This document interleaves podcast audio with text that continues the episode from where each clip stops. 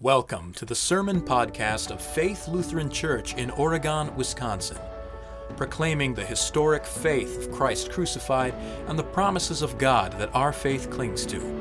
For more information, visit us online at faithlutheranoregon.com.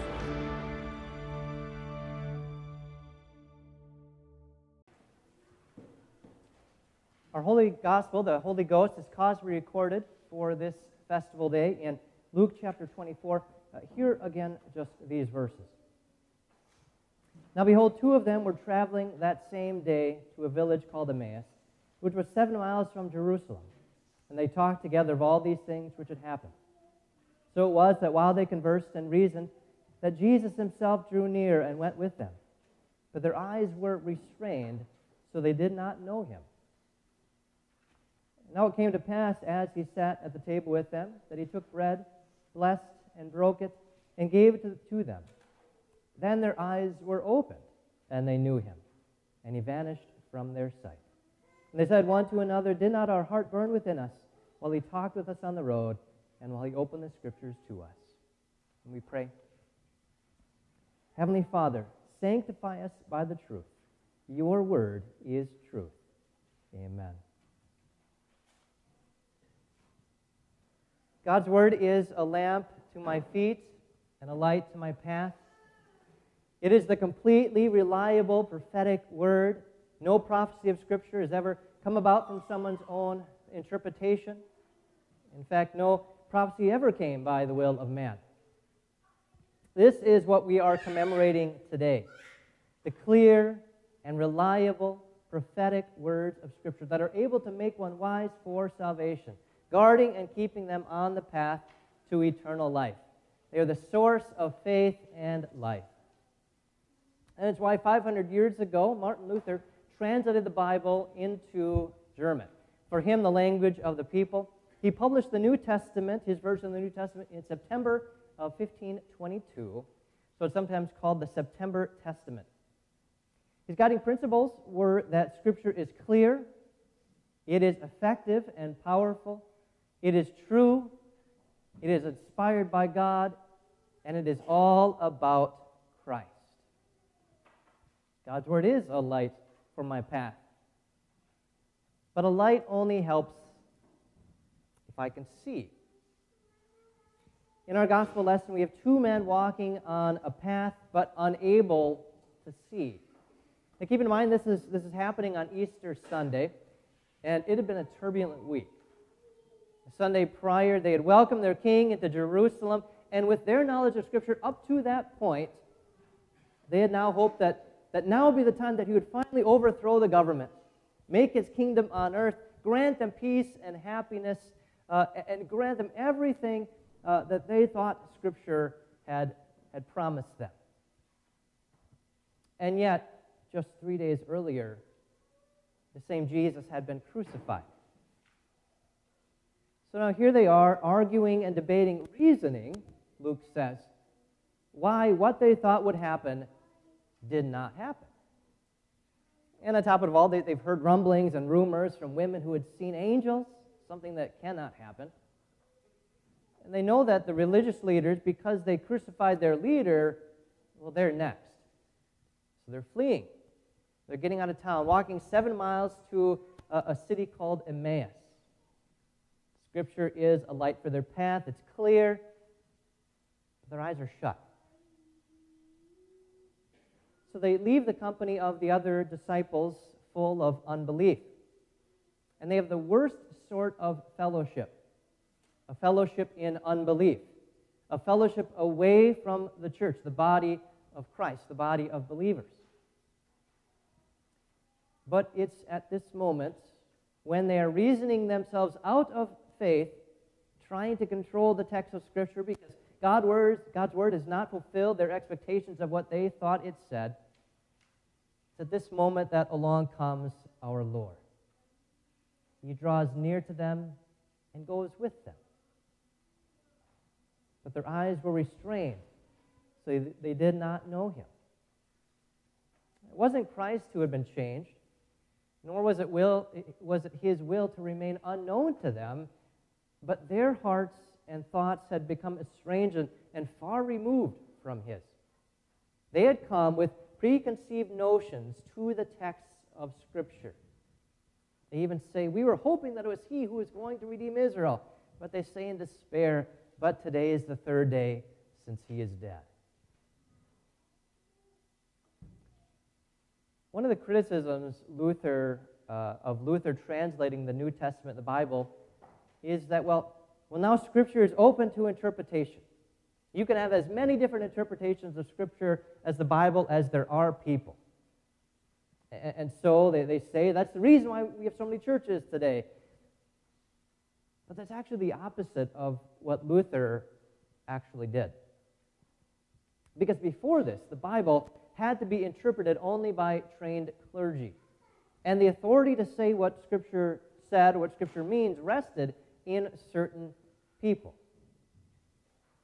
But Luther places the authority back on Scripture. Luther's translating of the Bible into German, makes it clear that, first of all, we are to know the, the text, the words of Holy Scripture. In Luther's preface to his translation of the New Testament, on the basis of Psalm 119, which is the reason why we've been, we've been singing this psalm the last three days, Luther explains how to do this, uh, how to rightly read Scripture, and how to see Jesus. Oratio, meditatio, tentatio. Or that is prayer, meditation, and anfechtung. Or temptation, affliction, suffering.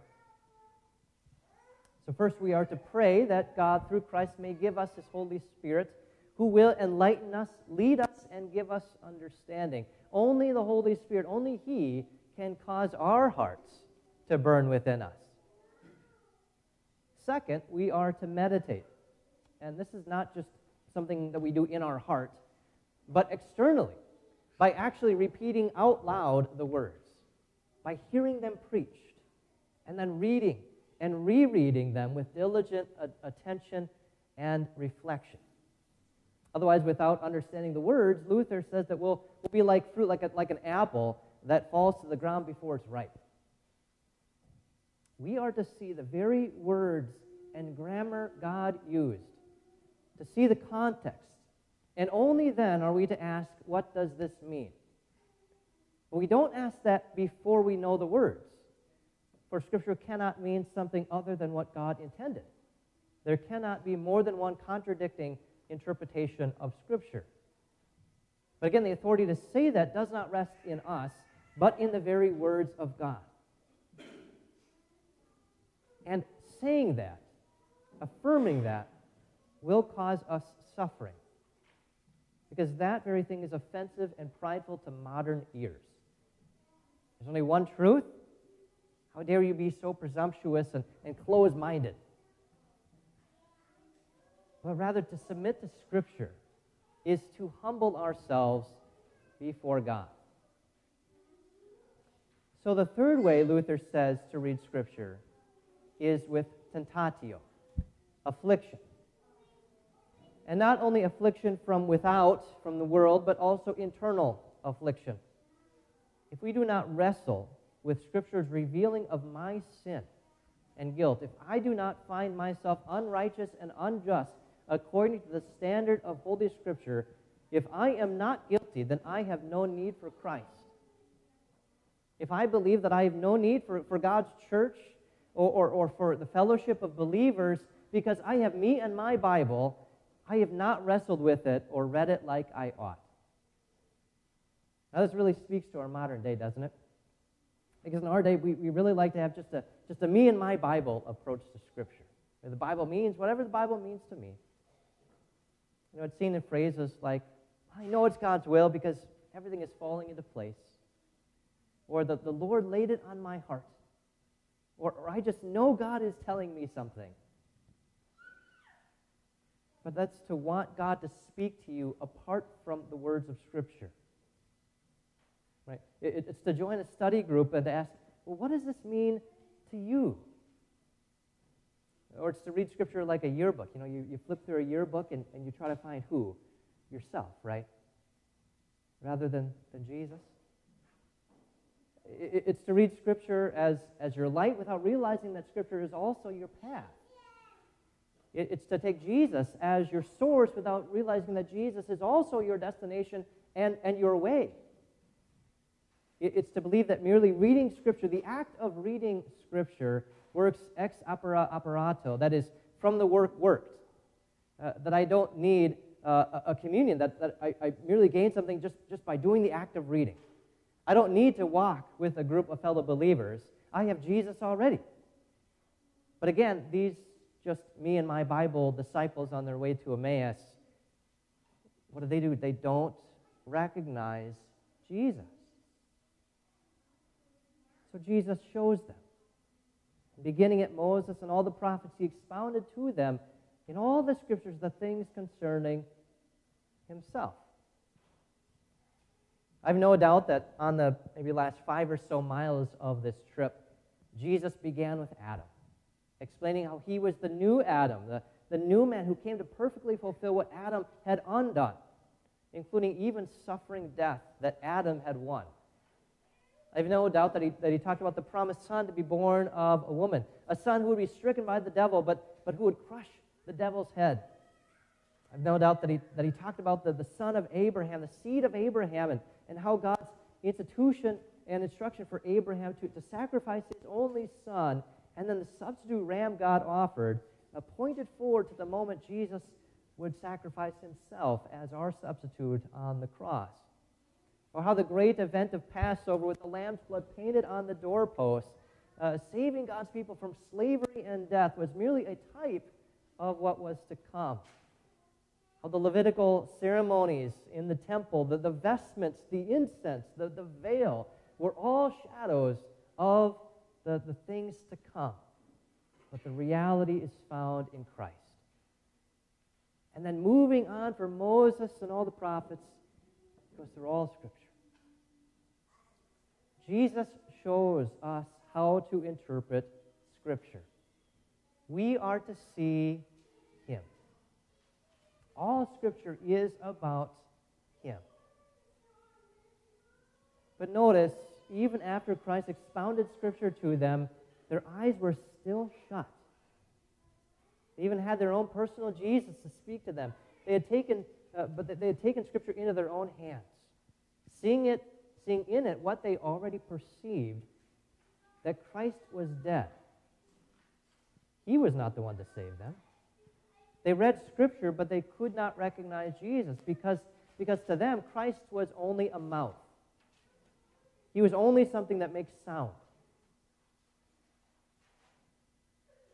You know, can you imagine how depressing a marriage would be if you married only your spouse's mouth instead of the whole person? Christ is not only a mouth. Christ is the Word and God's ultimate communication to man, but He is not merely information. He's not merely words. Christ is still, after the resurrection, after all, He still is true man. True man with flesh and blood, a body. His body is the church in communion even as it receives from him his own crucified and risen flesh and blood. And so here's the comfort Jesus reveals himself in his body to you, to his church, to us. He does not leave us alone. He does not leave us in our tentatio, our affliction. He abides with us through his body. And so, whenever we read Scripture, we, we do not read them alone. No Scripture is of someone's private interpretation. Rather, Luther's understanding and, and Scripture's own understanding about itself, of God's Word, is that God works in, with, and under the words of Holy Scripture. And, and more than that, God works through means. God works through the pastoral application of the external word. That is through preaching and through the sacraments, the visible words. As Jesus sat at the table with them, he took bread, blessed and broke it, and gave it to them. Then their eyes were opened, and they knew him, and he vanished from their sight. When we become participants in the unity of his body, we are given the liberty, the freedom of knowing Christ, not just as a mouth, not just as information or words, but the whole person. And thus all of Scripture. Christ abides with us. He's the Word of God incarnate, the light for your path, even the path itself, the way, the truth, and the life. He's also your destination. So let us humble ourselves to the source of God's Word. For in this book, the honor is God's alone. In Jesus' name, Amen. Glory be to the Father, and to the Son, and to the Holy Spirit, as it was in the beginning, is now, and ever shall be, forevermore. Amen.